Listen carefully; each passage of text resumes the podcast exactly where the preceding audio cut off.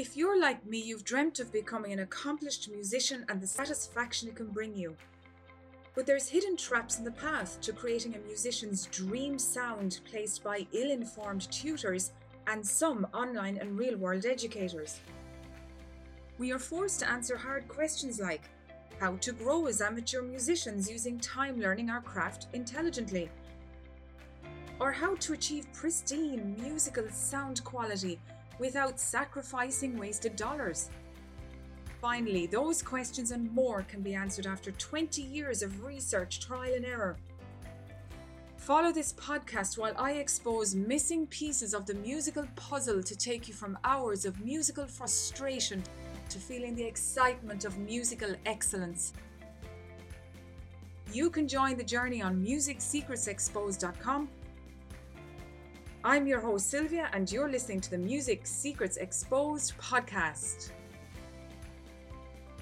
Hey, hope you're doing good as I record this podcast. It is April of 2021.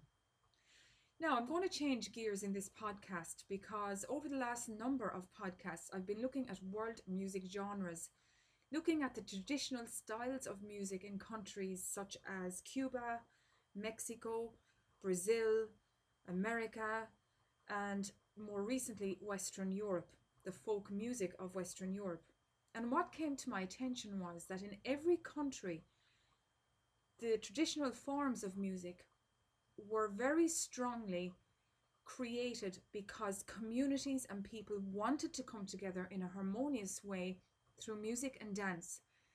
And class distinctions were reduced as much as possible in those settings and also there was these emotions of pride you can see pride in some of these forms of music coming through because of what these communities have achieved over years of challenges and turmoil and potential wars like the revolution in Mexico and so on.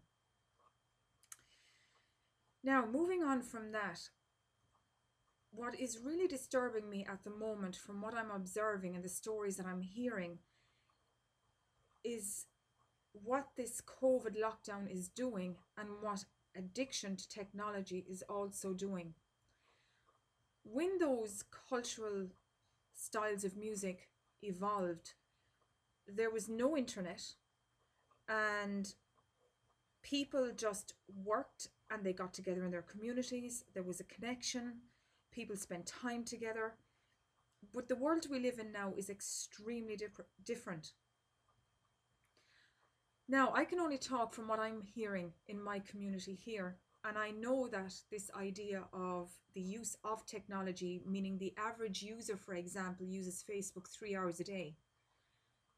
Now, the effect of doing such a thing is creating a flood of dopamine through their nervous system. Now, if you're unaware, dopamine is a type of neurotransmitter.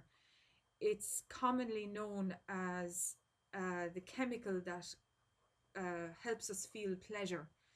So when you hear people, you know, eating a certain type of food, they're getting a rush of dopamine that gives them pleasure, that particular food that they eat regularly.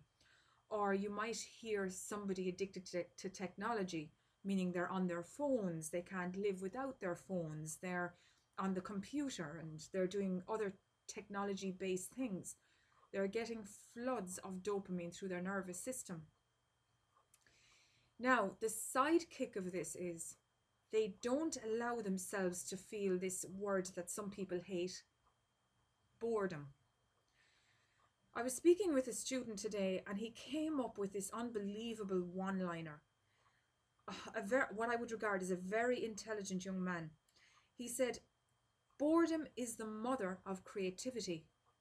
And I said, Oh my goodness, how so right he is because artists and musicians, many of them, have removed themselves away from technology. They remove themselves away into places of nature. They surround themselves with nature and they come out with this most wonderful sounding music, beautiful pieces of art. In other words, they allow their brain to relax. Their brain isn't under pressure, creating all these chemicals and flooding the nervous system as a result. Unfortunately, there's sad news happening that I'm hearing a lot of recently, and that is young people getting so depressed because of the lack of community connection because of the COVID pandemic. And also being on social media a lot and seeing their friends looking so well in photographs or videos. And this level of comparison starts to take hold in their mindset. And before you know it, they've themselves killed. It is shocking. What happens people that are on technology a lot and that can't step away from it is they get so flooded with dopamine, they have to have the technology and they don't allow their brain a chance to just be, not under so much pressure. Now, if we go back to the history of all these traditional music genres that you see in Cuba, Mexico, Brazil, Western Europe, and so on, what you realize is these forms of music create such creative zones in our brain, neurologically speaking, particularly the right side of the brain, that these people end up having this brilliant uh, ability to problem solve, to be creative, to enjoy other people without judgment, without criticism. I have noted very much that people whom I know that play music and really love music, they are seldom depressed. They seldom have issues in terms of uh, social issues. And I never hear of them being addicted to things like technology. That music becomes something that allows that emotional connection to other people. It allows this beautiful expression to emerge out of their soul. This is one of the main reasons why I love music so much because it triggers all these new neuron pathways in our brains. I'm not putting my brain under pressure with dopamine from technology. I'm not addicted to food. It keeps me balanced and it has been proven about how that when you play piano because i'm a pianist when you play piano over a long period of time how it gets the brain to connect in a unique way. I've referred to that in a previous episode. So my challenge to you as the listener is we're living in challenging times. I know it more than you know as much as you do the listener but what I'm asking you to do is to feel that feeling of boredom. Boredom is a good thing. You're giving your brain a chance to breathe rather than being on your phone all the time. I, I often literally get my phone and I literally throw it away from myself just to get rid of it. And I do that because I am protecting my mind, I'm protecting my brain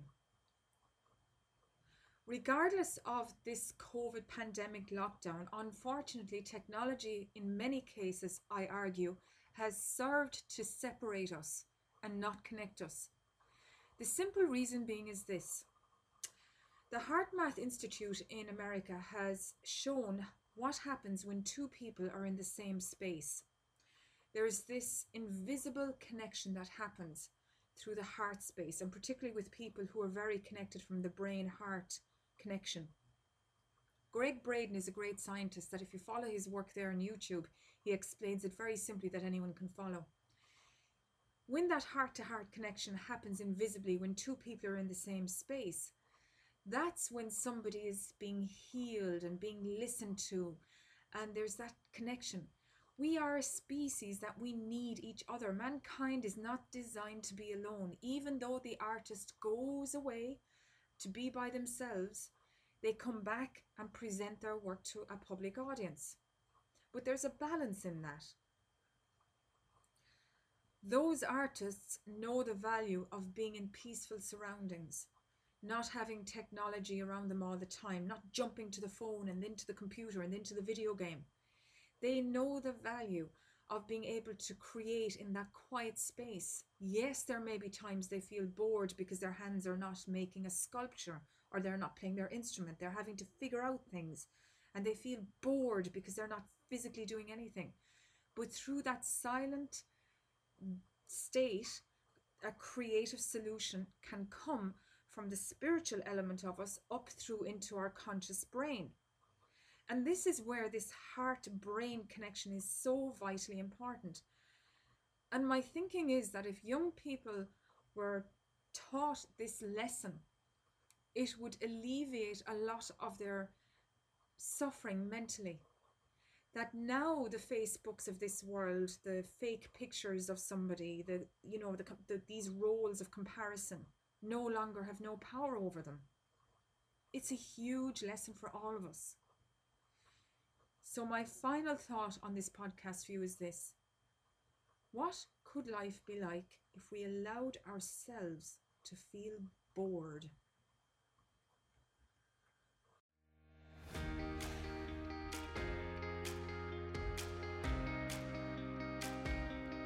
Many have come up to me and asked, Sylvia, let me ask you a question. I've started learning music, but I am stuck. I can't get the sound I dream of. I've spent time and a lot of cash. I'm so frustrated. Or a parent has often asked me, I have a child who is not getting the results that we expected. I've invested a lot of dollars in music tutors and musical equipment.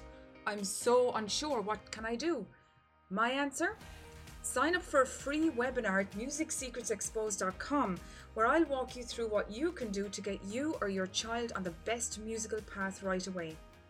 My greatest joy is to save you heartache and frustration and replace it with the best musical version of you. Don't delay, capacity is limited. Open a tab and let's get you started at musicsecretsexposed.com.